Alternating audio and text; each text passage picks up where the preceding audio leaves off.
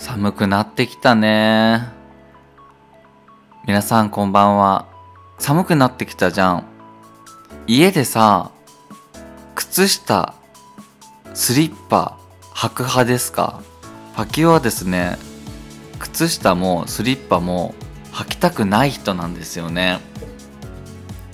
なんかこう、縛られたくないっていうか、なんかこう、窮屈でいたくないというか、なんか邪魔なものを身に、なんか、少しでも身につけたくないというか、スリッパとか靴下ってなんか邪魔に思っちゃうんですよね。なんか素足で歩きたいみたいな。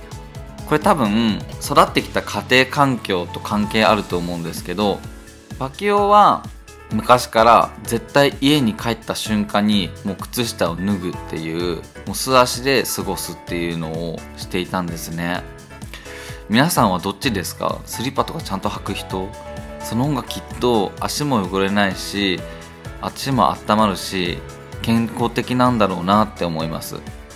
まあバキオは履いていないせいでもう冬は末端冷え性で足がもうカチンコチンなんですけどね。ということでタイトルコールに移りましょう。ラジオ始まったぞ。みんないらっしゃい。マイクよし音源よしマッチョよ。し違うよ。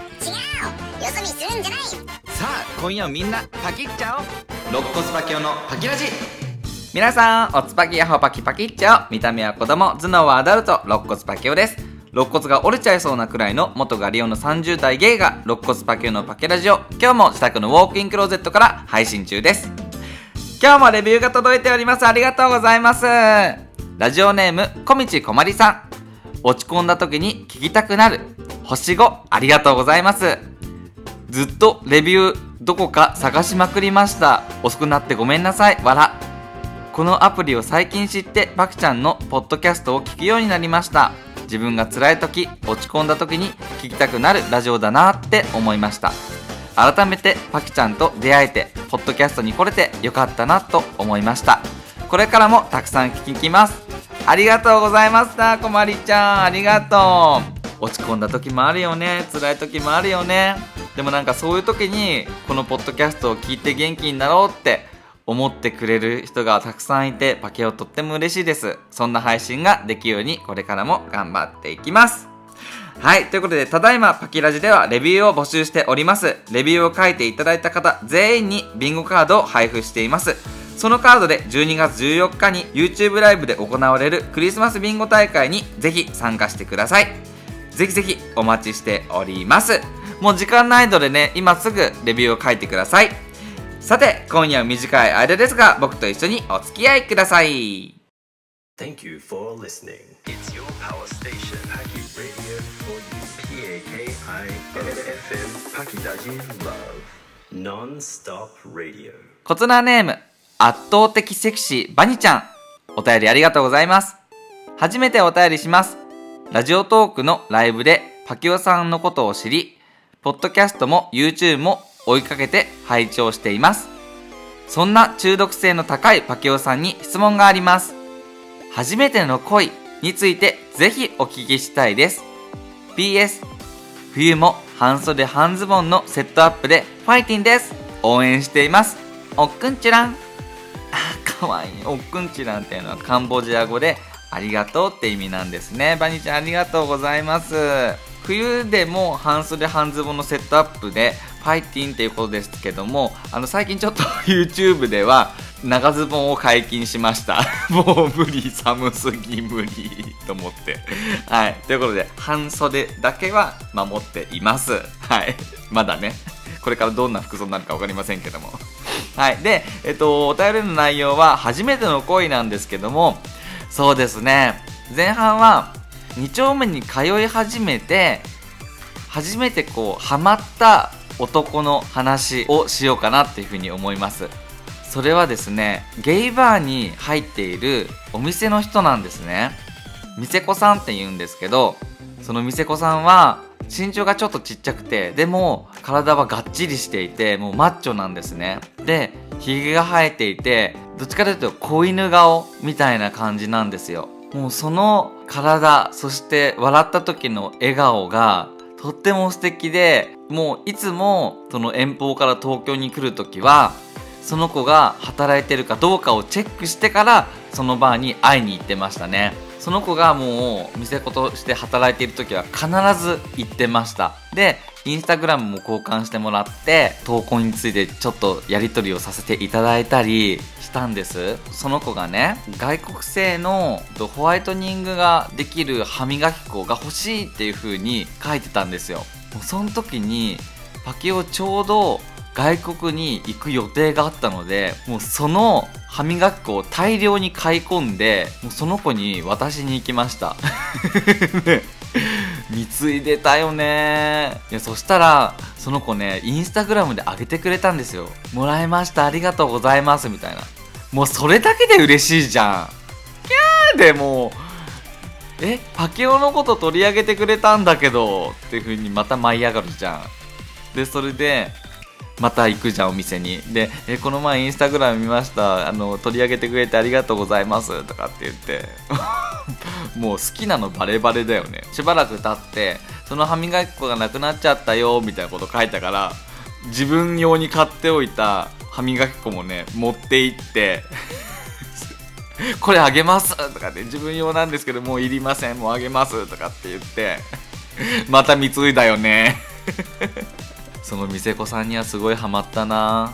しばらくコロナで会ってなくて最近になってねバレーボールでたまに練習一緒になることがあるんですよ。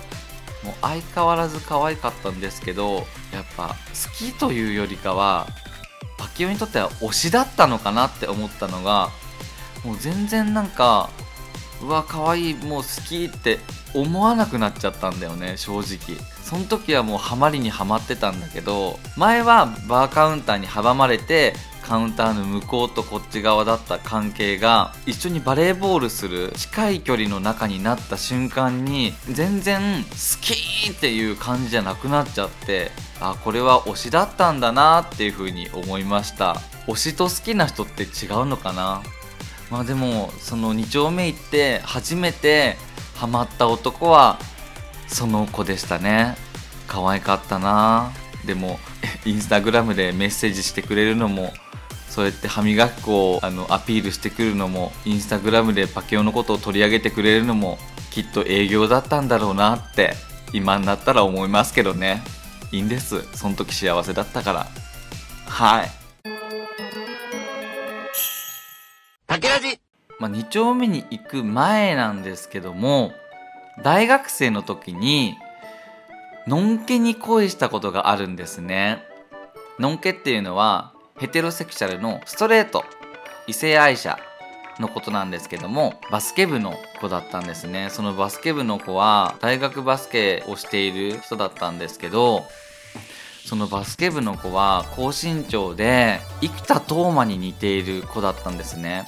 で体もバスケ部だから腕も太いし胸筋もあって同級生だけどお兄ちゃんみたいな感じでこう接してたんですね。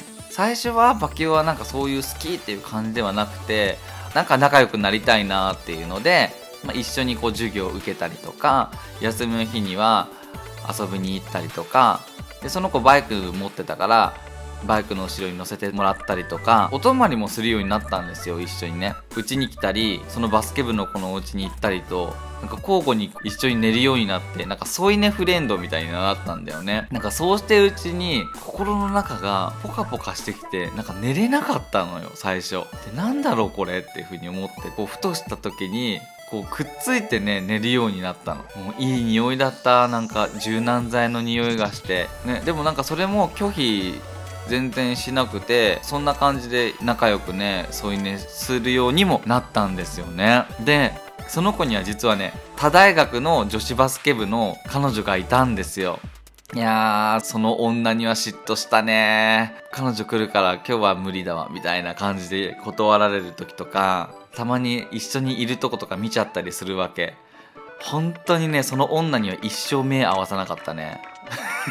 も うで、まあ、自分のことも認知されてたんだけどパケオは3人では絶対遊びたくなかったわけ。3人で遊ぼうよっていう風にもなったんだけどパケオは絶対その3人では遊びたくなかったわけ。なんで彼女といるとこ見なきゃいけないのみたいな感じで。ああもうこれ完全にそのバスケ部の子のこと好きなんだなっていう風に思っちゃったよね。この嫉妬ってそういうことじゃない。3人では絶対遊ばないんだけどまあ差しで飲みに行ったりとかもうそのバスケ部を取り合いしてたみたいな感じだけどね。パケを勝手に 取り合いしてたんだけどその子とね差し飲みとかもすることがあったんですよ。でもう2人で居酒屋行ってベロベロに酔っ払ってじゃあもう家帰ろうとかって言ってどじゃあ今日は俺ん家行くかっつってその子ん家の方向いてたんですよ。その時ねなんとねふと手が触れ合って手を繋いだんですよ。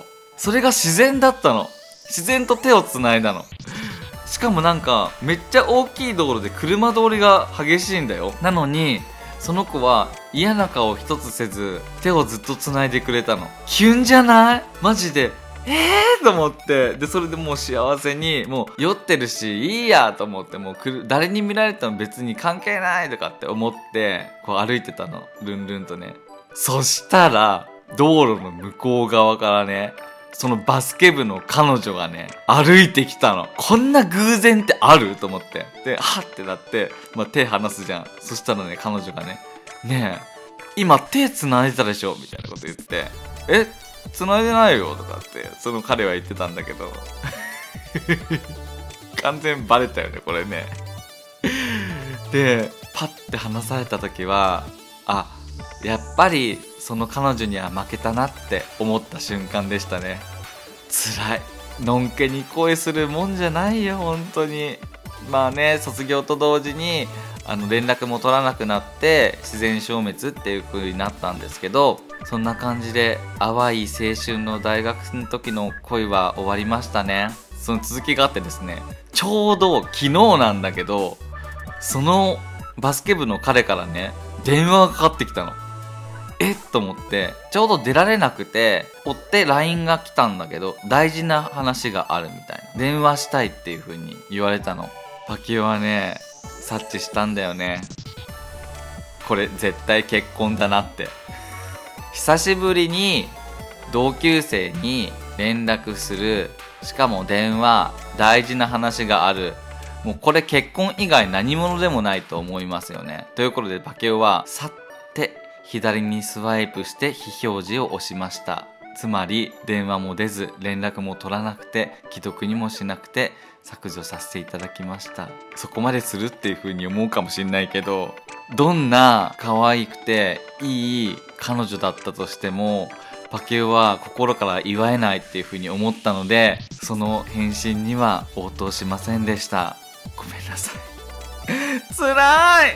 だからのんけにはもうこれからは恋はしません。はい！ということでパキラジでは皆さんからのお便りをたくさん待っています。番組の概要欄や Twitter のプロフィール欄からお便りフォームに飛ぶことができますのでぜひそちらから質問エピソードを送ってください。またコーナーへのお便りもお待ちしております。失敗したり感動したり心が動かされてパキッたココパキのコーナーへのお便りも待っています。ぜひパキラジまでお便りをお寄せくださいね。そして番組の感想を Twitter でつぶやいていただけると嬉しいです。ハッシュタグパキラジをつけて番組の感想をツイートしてください。肋骨パケのパケラジ。以上肋骨パケオがお送りいたしました。それではまた次回。せーのパキッチャオ最後にパキパキじゃんけんいくよ。パキパキじゃんけんじゃんけんポン。パケオはパーを出しました。Hope to see you again またね。バイバイ。